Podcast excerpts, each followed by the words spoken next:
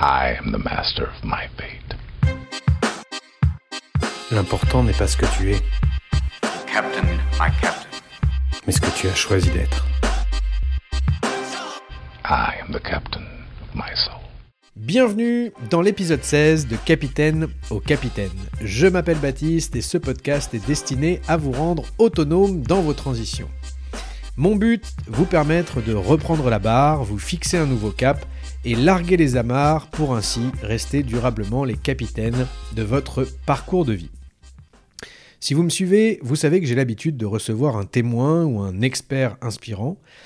Mais en ce nouveau mois de l'année, j'ai opté pour un hors-série pour vous transmettre euh, les apprentissages de ma quête personnelle. Alors vous aurez peut-être remarqué que je ne vous ai pas présenté mes meilleurs voeux. C'est bien volontaire, c'est pas que je vous en souhaite une mauvaise, mais c'est une pratique que j'affectionne pas beaucoup, même si j'avoue euh, m'y plier par convention sociale. Faut bien reconnaître par contre que la nouvelle année est un symbole de renouveau et l'occasion d'impulser une nouvelle phase de vie. C'est un repère euh, temporel symbolique, l'un des rares derniers rites de passage qu'il nous reste dans notre société euh, occidentale moderne, mais on aura l'occasion d'en reparler. Alors certains en profitent pour euh, pratiquer la tradition des bonnes résolutions, je crois qu'on s'y est tous pliés un jour ou l'autre, Euh, ça nous aide à nous donner bonne conscience un peu, mais on sait que ces résolutions, elles sont généralement déclamées à la va-vite, euh, sous l'emprise du bon vin, des larges festins, de la trêve des confiseurs, et qu'elles ne durent en général que le temps de la gueule de bois qui les a engendrées. Mais par contre, euh, si vous êtes véritablement dans une idée de nouvelle dynamique, si vous avez envie de tourner une page, eh bien cet épisode est fait pour vous. Dans une première partie, je vais vous livrer tous les repères utiles pour naviguer sereinement dans une transition importante. J'essaierai de vous donner quelques repères théoriques et on utilisera assez largement l'analogie de la navigation qui est euh, chère à mon projet. Dans la seconde partie de l'épisode, je vous partagerai 10 conseils concrets pour passer de l'impasse à l'envie et de l'envie à l'action. Capitaine au capitaine, épisode 16, comprendre les transitions. C'est parti Tout d'abord, voyons ce qu'il est utile d'avoir en tête pour mener à bien une transition et réaliser un changement important dans sa vie. Bah, Peut-être qu'il faudrait commencer par distinguer euh, transition et changement et puis qualifier ces deux mots. Qu'est-ce que c'est que le changement? Le changement, c'est la différence entre une situation initiale et une situation nouvelle. C'est ce qui est visible et externe.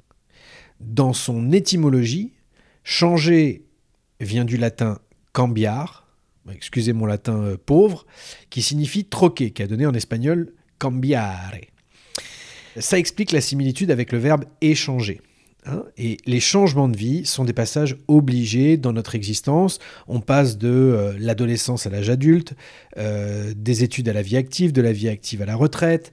On peut changer d'appartement, de région, on peut passer de la ville à la campagne, euh, de célibataire à en couple, en couple on devient parent, on se sépare, on tisse des amitiés, on s'éloigne, on se fâche, on se réconcilie, on change d'entreprise, de manager, de secteur d'activité, de profession. Bon, vous aurez compris, les changements sont omniprésents dans nos existences. On dit même que le changement est l'essence de la vie. Tout ce qui est en vie est contraint au même cycle et se voit naître, grandir, mûrir, décliner et mourir.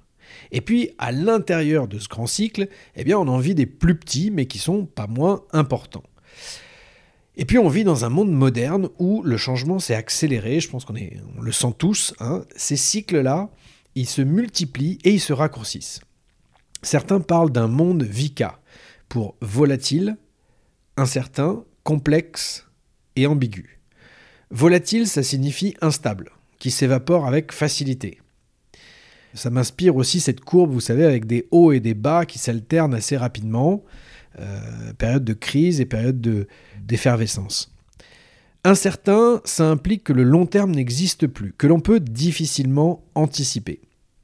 Complexe, ça souligne l'intrication d'un grand nombre de paramètres. Ça veut dire que tout est lié et interdépendant. C'est un peu l'effet papillon poussé à son paroxysme.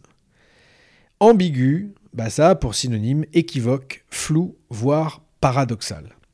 Donc ce contexte, il exige encore plus que par le passé d'être agile, souple, flexible et de savoir nous adapter à de nouveaux contextes, à de nouvelles situations. Donc ça veut dire que on doit être en capacité euh, de mener des transitions qui soient rapides, efficaces, fluides et sereines. Alors qu'est-ce que ça veut dire ce, ce mot de transition? La transition, c'est le processus psychologique invisible qui est lié à la notion de changement. C'est l'ensemble des étapes que l'on va traverser pour effectuer un changement. Revoilà mon latin douteux. Transition, c'est emprunté de transitio onis, le nom d'action qui correspond à transi, c'est-à-dire aller au-delà, mourir, pénétrer, saisir. Transiter, c'est donc passer d'un état à un autre pour aller au-delà de notre situation initiale. Donc, on a un abus de langage quand on dit je souhaite changer de vie, parce qu'une vie on n'en a qu'une, on devrait plutôt dire je commence une nouvelle transition de vie. Moi, je trouve personnellement très handicapant le fait que nous, ne nous apprenne pas plus tôt dans notre existence à gérer nos processus de transition. Donc, rappelons-nous bien que face à un même changement, chaque individu effectue une transition unique. C'est ce qui différencie le mot de changement de transition. Alors, comme je vous l'ai promis, voici quelques repères, quelques critères pour essayer de vous situer dans votre transition personnelle. Le premier, ce serait la vibration que vous ressentez. Lorsque l'on ressent l'envie de changer, ben c'est que un ou plusieurs de nos piliers de notre équilibre actuel euh, ne nous convient plus. Alors, quand on en est à cette étape, on n'a pas forcément conscience de la nature précise du changement qu'on aimerait effectuer. On ne sait pas nécessairement quelle est cette fameuse nouvelle situation, le phare que nous aimerions atteindre. On sait juste que l'on ressent une urgence plus ou moins pressante à faire évoluer notre situation actuelle. Cet état-là, il est qualifié par les psychologues de dissonance cognitive, c'est-à-dire qu'il existe une tension entre ce que nous vivons et ce que nous aimerions vivre. C'est comme s'il y avait un élastique entre ce que l'on pense, ce que l'on ressent et ce que nous faisons et que cet élastique, il était plus ou moins tendu, jusqu'à parfois rompre complètement. Alors à ce stade, vous pouvez faire déjà un premier constat personnel. Quel est votre degré actuel de dissonance? Quelle est l'urgence pour vous de mettre les voiles et de quitter votre port d'attache? Au sens figuré, bien sûr. Pour vous y aider, j'ai qualifié trois niveaux, trois degrés de dissonance. Le premier, c'est celui que j'appelle le caillou dans la chaussure. On peut continuer à avancer, ça ne nous paraît pas urgent ou vital, mais on ressent une gêne. Le deuxième, c'est celui que je nomme le bourdonnement incessant. Un peu comme le bip bip euh, dans une voiture quand on n'a pas attaché sa ceinture, on sait qu'on va pas pouvoir faire sereinement 200 km de plus sans que rien ne change. Et puis le troisième, bah, c'est celui qui nous fait frôler de très près la rupture, le clash et le chaos. Dans mes entretiens, je constate que euh, cet état de chaos survient quand on n'a pas su entendre les signaux faibles, que l'on a ignoré un peu le, bip bip. Euh, en général, ce qui se passe, c'est que les symptômes euh, se durcissent. On passe d'un léger spleen à une perte durable d'appétence et on a carrément le moral en berne. Et où le corps nous envoie des signaux de plus en plus puissants, comme des maladies à répétition, des douleurs récurrentes, soit au dos, soit à la tête en général. Il y a là aussi la fatigue qui peut s'installer, indépendamment de notre activité physique. On se, réveille fatigué, notre sommeil il est haché, inefficace. Et puis ça peut concerner aussi nos relations qui peuvent se tendre parce que euh, on constate qu'on est de plus en plus irritable. En gros, il n'y a rien qui semble nous apaiser. C'est comme si on était plongé finalement dans un, dans un déni prolongé. Quoi. Et pourquoi? Bah Parce que, en général, euh, le changement, ça fait peur. Euh, c'est synonyme d'effort, de remise en question, de courage. Tout ce que le cerveau déteste parce que ça lui demande beaucoup plus d'énergie que de rester dans une certaine routine. dans un certain confort, qui peut être inconfortable. D'ailleurs, je déteste ce terme de zone de confort parce qu'il est très mal nommé. La zone de confort, c'est notre zone de routine, c'est ce que l'on connaît, indépendamment du fait que ce soit agréable ou pas. Donc, il arrive que l'on préfère ne pas voir les signaux pourtant criants qui sont là devant nos yeux.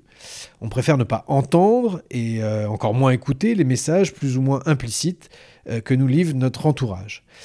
Jusqu'au jour où l'élastique nous pète en pleine tronche, c'est la grande tarte dans, la figure, et, pas une tarte à la crème si vous me permettez cette petite blague douteuse. Alors fort heureusement, c'est pas un passage obligé, bien sûr, nous sommes aussi capables de réagir et de créer les conditions pour déclencher une prise de conscience. Euh, ça se favorise, hein, ça vient pas tout seul. Ça passe généralement, la liste n'est pas exhaustive, mais aller vers la nouveauté, les nouvelles rencontres, les nouvelles expériences, euh, se laisser du temps pour soi, euh, parler avec ses proches, pourquoi pas consulter un thérapeute ou un accompagnant, et aussi se poser les bonnes questions. Alors, il convient de préciser qu'il existe deux grands types de transitions. Les transitions volontaires et les transitions contraintes. Donc pour filer l'analogie de la navigation, euh, est-ce que vous avez décidé de quitter votre port d'attache pour voguer vers de nouvelles aventures de votre plein gré Ou bien est-ce que c'est la vie qui vous y a contraint? Dans le premier cas, nous sommes les initiateurs du changement, la transition s'effectue sous notre impulsion. Dans le deuxième cas, on subit une rupture à laquelle on doit s'adapter. Le processus de transition, il est généralement plus douloureux et plus difficile dans le deuxième cas. On remarque euh, que les personnes qui euh, n'ont pas su réagir à une dissonance grandissante eh se retrouvent souvent confrontées à une transition contrainte. En d'autres termes, et pour le dire plus facilement, si vous ne vous chargez pas vous-même des changements qui vous sont nécessaires, eh bien la vie vous y obligera par la manière forte, de sorte que vous n'ayez plus le choix. Le deuxième critère pour qualifier une transition, c'est celui du rythme. Un changement peut être radical ou graduel. Le changement radical, il nous oblige à une transition rapide. L'image, c'est celle du pansement euh, que l'on tire d'un coup sec. Hein. c'est une fois 100%. Ça fait mal, la transition elle est violente, mais l'adaptation elle se fait plus rapidement. À l'inverse, et encore une fois, c'est pas binaire, hein, c'est un continuum, mais de l'autre côté de ce continuum, on a le changement graduel bah, qui, euh, bien sûr, nous laisse plus de temps pour nous adapter. C'est du 100 fois 1% pour caricaturer. C'est plus doux sur le plan émotionnel, mais l'inconvénient majeur, c'est que l'on reste plus longtemps dans un entre-deux, parce qu'on n'est plus vraiment dans notre situation initiale et pas encore complètement dans notre nouvelle situation. Si on nous demande de choisir, l'humain préfère à coup sûr les changements graduels parce que c'est plus facile émotionnellement, mais les changements radicaux sont parfois nécessaires pour réagir et s'adapter. On voit ce qui se passe actuellement euh, avec le changement climatique qui est un changement graduel. Hein. On n'a pas pris plus 4,5% de moyenne d'un coup, euh, mais on tend vers ça et on voit que eh bien, euh, ça fait que l'on tarde peut-être à prendre les bonnes décisions. Troisième critère à prendre en compte pour qualifier sa transition, c'est la nature de cette dernière. Alors, on va prendre cette fois l'analogie du surfeur. Comme le surfeur, l'être humain, il cherche à trouver constamment son meilleur équilibre. C'est ce que l'on appelle l'homéostasie. Notre corps, il compense en permanence en fonction de ce que l'on mange, de ce que l'on boit, de ce que l'on dépense, pour nous maintenir en forme. Lorsqu'il ne peut plus compenser ou qu'il fait face à un déséquilibre trop grand, alors il se met en alarme, il nous envoie des signaux de douleur.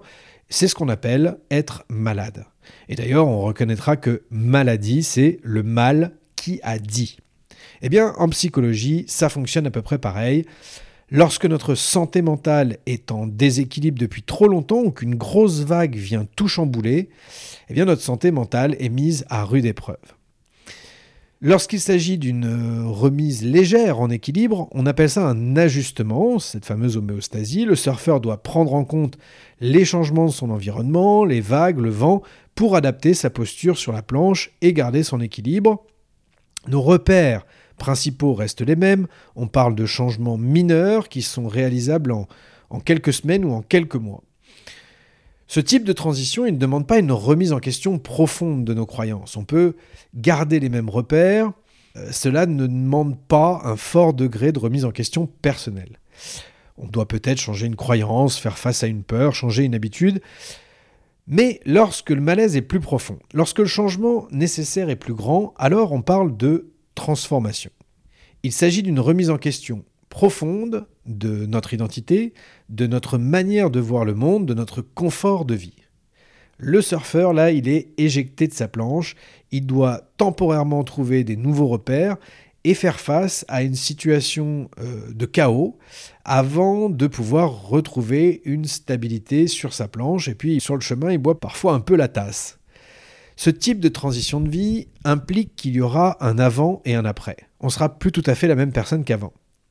Ça passe par un désapprentissage, une remise en question et une introspection qui peut parfois durer plusieurs années, tout en restant dans le mouvement, bien sûr. D'ailleurs, il y a un des pères fondateurs de la programmation neurolinguistique, la fameuse PNL, euh, qui s'appelait Robert Diltz. C'est plutôt le, euh, le père fondateur de l'ombre. Il n'est pas resté dans les livres, mais lui, il parle de six niveaux logiques que l'on doit parfois remettre en cause pour progresser dans sa vie. Ces six niveaux vont du plus superficiel au plus existentiel. Le premier niveau, c'est l'environnement, le contexte dans lequel on évolue. Le deuxième, c'est celui des comportements, des habitudes et des routines. Le troisième, il concerne nos compétences et nos modes opératoires. Le quatrième, c'est le niveau des valeurs et des croyances. Alors, il s'agit des croyances sur nous, des croyances sur les autres, voire des croyances sur la vie. Le cinquième, c'est celui de l'identité. Il questionne qui nous sommes et ce que nous sommes. Et le dernier, il est plus d'ordre spirituel et cherche à savoir à quel monde on appartient. Plus on monte dans les niveaux, plus la remise en question est profonde. D'ailleurs, dans l'épisode 3 de Capitaine au Capitaine, notre psychologue maison, Aurélie de Biol, nous confiait qu'une des erreurs les plus fréquentes qu'elle croise dans son cabinet, ce sont des personnes qui n'agissent pas forcément au bon niveau. L'exemple cliché, ce serait une personne qui change régulièrement d'entreprise et qui est toujours déçue sans questionner son attente du travail. Ou alors, un autre exemple cliché, ce serait celui d'un homme ou d'une femme qui accumule les déceptions amoureuses euh, en reproduisant toujours à peu près les mêmes schémas affectifs, genre jalousie, trahison, etc., et qui n'aurait pas remis en question, qui n'agirait pas au niveau de ses propres croyances. On dit si on ne change rien, rien ne change. Donc, si vous semblez bloqué dans une transition sans fin, c'est que peut-être vous n'agissez pas au bon niveau. Parlons à présent de l'étape de votre transition. Je le répète, chaque transition est unique.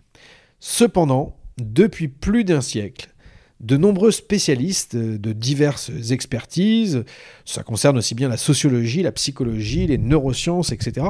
Eh bien, ces spécialistes ont essayé de théoriser les cycles humains du changement pour mieux les appréhender. En accumulant des centaines d'observations et de témoignages, ils y vont de leur modèle pour qualifier les grandes phases d'une transition. Celle qui est la plus connue et la plus utilisée, notamment dans les formations de management et de leadership que je peux dispenser, c'est celle d'Elisabeth Kubler-Ross. Alors elle comprend différentes phases, euh, déni, colère, nostalgie, peur, négociation, ajustement, acceptation. Et puis on peut trouver différentes euh, versions de cette euh, courbe de deuil euh, sur votre moteur de recherche préféré. Il y a différentes subtilités. Ce modèle-là, il s'appelle la courbe de deuil pour deux raisons. La première, c'est Philippe Gabillet qui nous l'a rappelé dans l'épisode 7 de Capitaine au Capitaine. Kubler-Ross, elle a réalisé son étude auprès de personnes à qui on annonçait qu'elles allaient mourir. Donc, son étude, elle doit être bien remise dans son contexte, c'est-à-dire qu'elle euh, ne concerne pas toutes les transitions, elle doit être relativisée.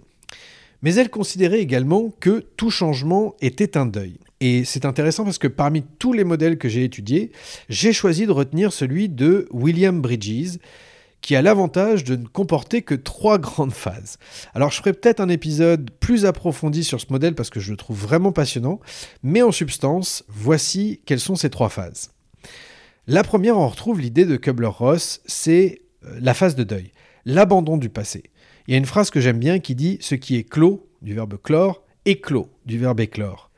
Donc, comme Kubler-Ross, Bridges y constate que tout début commence par une fin. L'enjeu ici, c'est de tourner la page, de dire au revoir à certaines habitudes, à certaines relations. Euh, on voit hein, d'ailleurs, il y a des personnes qui ont du mal à passer à l'étape suivante parce qu'elles restent euh, viscéralement accrochées à la situation initiale, même si elles savent qu'elles devraient changer, qu'elles aimeraient changer, eh bien, elles ne passent pas ce cap de dire au revoir. Alors, pour nous y aider, il y a les rites de passage qui nous y aident. C'est quoi un rite de passage? Ce sont des événements symboliques qui aident notre mental à acter le changement pour une meilleure acceptation du présent. Les sociétés africaines, par exemple, sont pleine de croyances et donc pleine de rites de passage. Et comme je le disais en introduction, notre société, alors je dis la société africaine, c'est pas les seuls, mais c'est juste pour l'opposer ou pour l'apposer à notre euh, société occidentale moderne, qui elle manque cruellement, je trouve, de rites de passage. Euh, il y a une cinquantaine d'années en arrière, quand on avait son permis, quand on passait son certificat d'études ou qu'on faisait son service militaire, ça voulait dire quelque chose et ça nous aidait par exemple, à marquer le passage entre l'adolescence et l'âge adulte. Alors je vais pas faire mon Michel Sardou, j'ai pas connu le BEPC, j'ai pas fait de fête ou eu de cadeau euh, spécialement pour mon permis de conduire, et j'ai échappé au service militaire. Je ne dis pas que ces rituels étaient les bons, je constate que nous n'en avons quasiment plus, et que ça, ça nous aide pas. Alors la bonne nouvelle, c'est que on peut s'inventer nos propres rituels. Une fiesta, une retraite, un changement, une, une plaque sur votre nouveau euh, cabinet, peu importe, le but c'est que ça vous parle et que ça vous aide à marquer un avant et un après. La deuxième phase, c'est la phase neutre. Alors c'est une phase euh, quand on a une transition importante, comme une transformation, bah, qui peut amener une perte de repères. On ne peut plus aborder la vie avec le même regard. L'enjeu ici, c'est de désapprendre pour réapprendre il nous faut changer de regard, changer de logiciel pour aborder la nouvelle euh, situation. La troisième phase, c'est le nouveau départ, qu'on pourrait appeler aussi le nouvel équilibre ou la phase de reconstruction. Il s'agit de s'adapter pour reconstruire afin de trouver un nouvel équilibre de vie. Alors ça demande des efforts, du courage, ça demande de développer des nouvelles attitudes, des nouvelles habitudes, des nouvelles compétences, L'enjeu, bah, c'est d'initier des débuts, d'accepter d'être débutant à nouveau, accepter de descendre en confort, en performance, pour mieux remonter. Pour changer un peu de la métaphore maritime, permettez-moi de m'appuyer sur la comparaison d'un algorithme. On parle beaucoup actuellement de l'intelligence artificielle, même si je pense que le mot intelligence est usurpé malgré les capacités de calcul, mais, mais bref, refermons la parenthèse. Qu'est-ce que c'est qu'un algorithme finalement? C'est un logiciel qui doit gérer une situation complexe sur la base de millions de paramètres. Alors s'il rencontre une difficulté, s'il n'arrive pas à appréhender cette situation comme euh, cela a été programmé, qu'est-ce qu'il fait? Eh bien il signale à son créateur une erreur par le biais d'un message. Et la réparation de ce logiciel va s'effectuer ainsi. D'abord, le codeur, le développeur va accuser réception de cette erreur. Tant qu'il ne le fait pas, le système continuera à tourner en boucle et à afficher cette erreur. Puis il va essayer d'identifier son origine, de voir d'où ça provient. Une fois qu'il l'a fait, il va modifier les lignes de code qui posent problème. Et puis, dernière phase, il va tester et valider euh, que la nouvelle instruction fonctionne. Eh bien, encore une fois, pour nous, c'est pareil. Donc je vous invite à vous situer où vous en êtes pour ne pas sauter d'étape, parce qu'en général, bah, ça nous revient dans la figure à un moment ou à un autre. En résumé, voilà comment qualifier une transition personnelle. Rappelons-nous bien, face à un même changement, chaque individu aura une transition différente. Donc essayez de vous auto-évaluer sur ces différents critères. Vibration. Quelle est votre urgence à quitter votre port d'attache? Impulsion. Est-ce que vous êtes dans une démarche volontaire de nouvelle quête ou est-ce que vous êtes contraint de reprendre la mer? Le rythme. Est-ce que vous êtes en mode frégate de plaisance ou alors dans le championnat du monde de speedboat? Le type. Est-ce que vous devez ajuster votre posture sur votre planche de surfeur ou vous jeter à l'eau pour aller vers une nouvelle embarcation? Enfin, quelle est votre phase, quel est votre enjeu du moment? Est-ce que c'est dire au revoir, trouver des nouveaux repères ou créer un nouvel équilibre Comme je vous l'annonçais, voici quelques conseils généralistes qu'il convient d'aborder dans une transition de vie, quelle qu'elle soit. Le premier, ce serait se concentrer sur ce qui ne dépend que de nous. Si vous êtes adepte de la philosophie, vous retrouverez, vous reconnaîtrez un des principes de base du stoïcisme. On a souvent tendance à dépenser trop d'énergie à ce que devraient faire les autres, à ce que l'on aimerait que la vie nous amène, et pas assez pour ce qui est en notre pouvoir de décision ou d'action, alors qu'en fait, il n'y a que cela qui compte. Concentrez-vous sur ce qui ne dépend que de vous. Numéro 2, être à l'écoute des signaux faibles. La vie, notre environnement, nos proches nous envoient plein de messages furtifs et subtils. Il faut savoir parfois ralentir et orienter notre attention sur ces signaux qui nous montrent la voie. C'est ce que l'on appelle les synchronicités. En général, elles murmurent et elles requièrent notre attention. C'est bien de, temps en temps de sortir du mode automatique, de la, de la course à l'échalote. Même Enzo Ferrari disait pour terminer premier, il faut premièrement terminer. Donc, lorsque l'on aborde un virage, eh bien, sachons ralentir et être à l'écoute. Si on vous recommande un livre pour la troisième fois, eh bien, courez vous l'acheter. Ça veut peut-être dire quelque chose. Si on vous fait la même remarque deux fois dans la semaine, demandez plus de retours à ce sujet. Creusez. conseil numéro 2, écoutez les signaux faibles. Conseil numéro 3, allez vers la nouveauté. Petit spoiler, ce sera l'un des conseils de notre invité du mois prochain, euh, le spécialiste des neurosciences et des sciences cognitives, Guillaume Athias.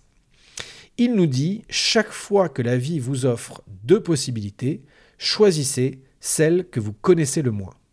Casser ses routines, c'est le meilleur moyen de devenir plus agile dans le changement sur le long terme. Numéro 4.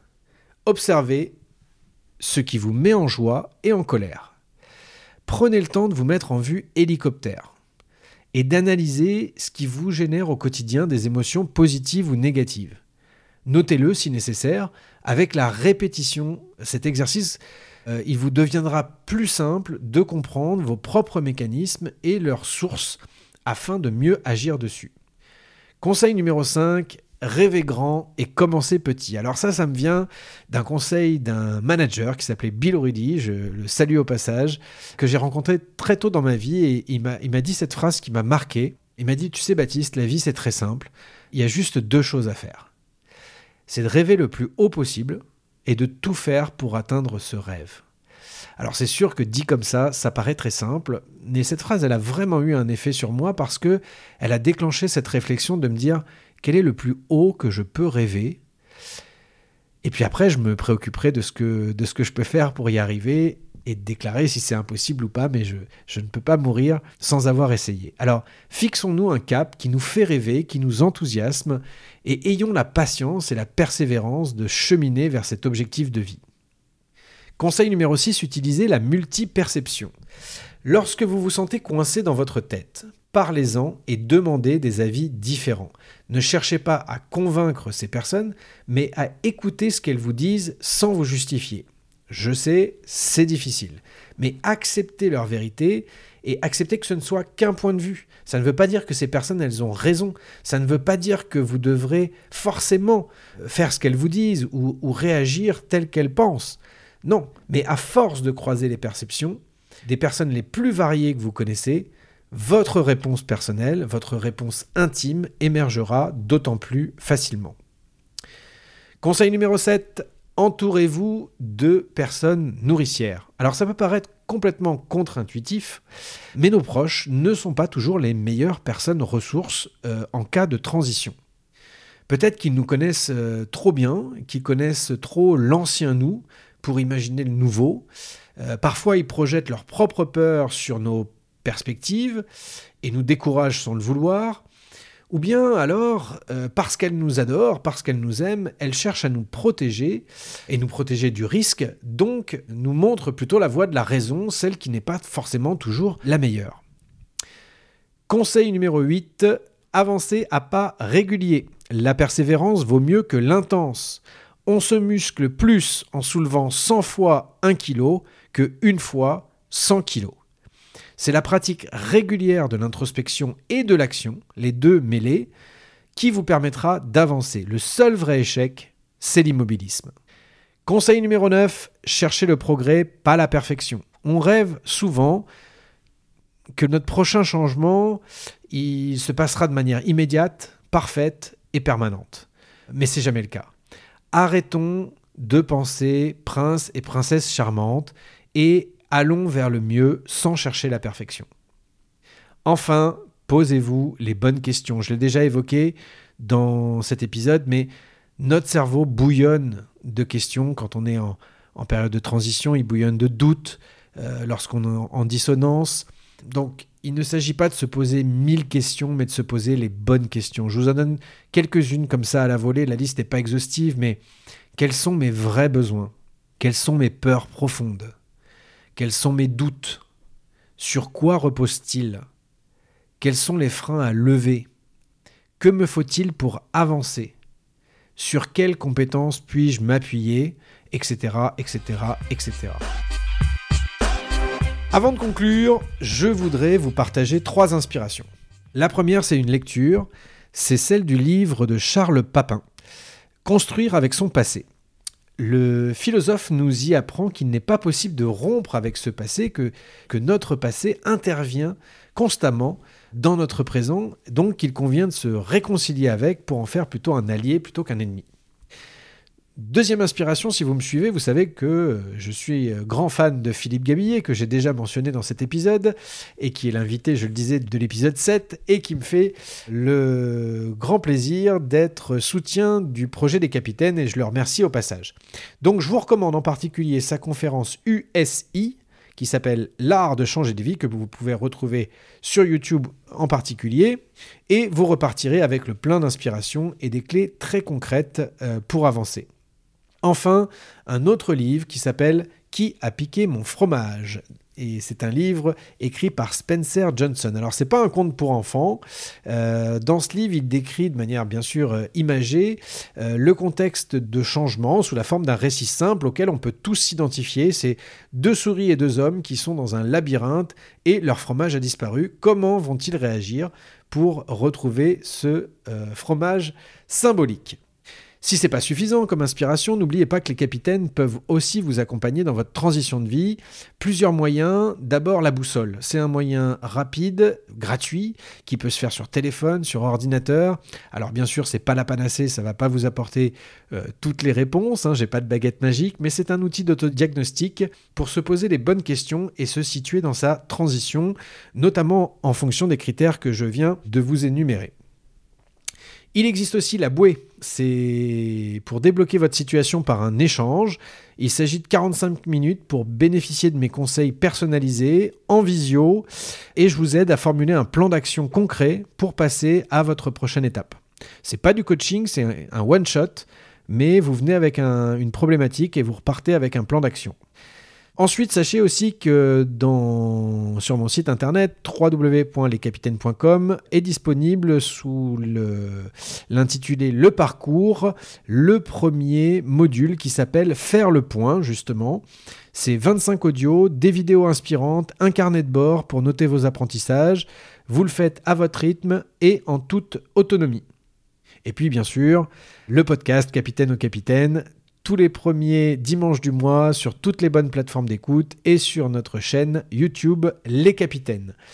Voilà, j'espère que ce nouveau format euh, vous a plu, vous a apporté un maximum de valeur. Moi, j'y ai pris du plaisir euh, en le préparant. Donc, je n'exclus pas de refaire, mais dites-moi si, vous, ça vous a, ça vous a servi. Euh, et puis, Dites-moi en commentaire euh, quels sont vos retours, ce que vous avez aimé, peut-être ce qui vous a manqué, voir les thématiques que vous aimeriez voir abordées dans les prochains épisodes de ce type. Pensez à noter cet épisode au maximum, à vous abonner et à le partager autour de vous. Le mois prochain, j'aurai le plaisir de recevoir Guillaume Mathias dans l'épisode 17 et on parlera cerveau et transition avec ce spécialiste des neurosciences et des sciences cognitives. En guise de mot de fin, je vous laisse sur un court extrait de Paolo Coelho. Il est tellement important de laisser certaines choses disparaître, de s'en défaire, de s'en libérer. Vous devez clore des cycles, non par fierté, par orgueil ou par incapacité, mais simplement parce que ce qui précède n'a plus sa place dans votre vie. Faites le ménage, secouez la poussière, fermez la porte, changez de disque. Cessez d'être ce que vous étiez et devenez ce que vous êtes. À très vite les capitaines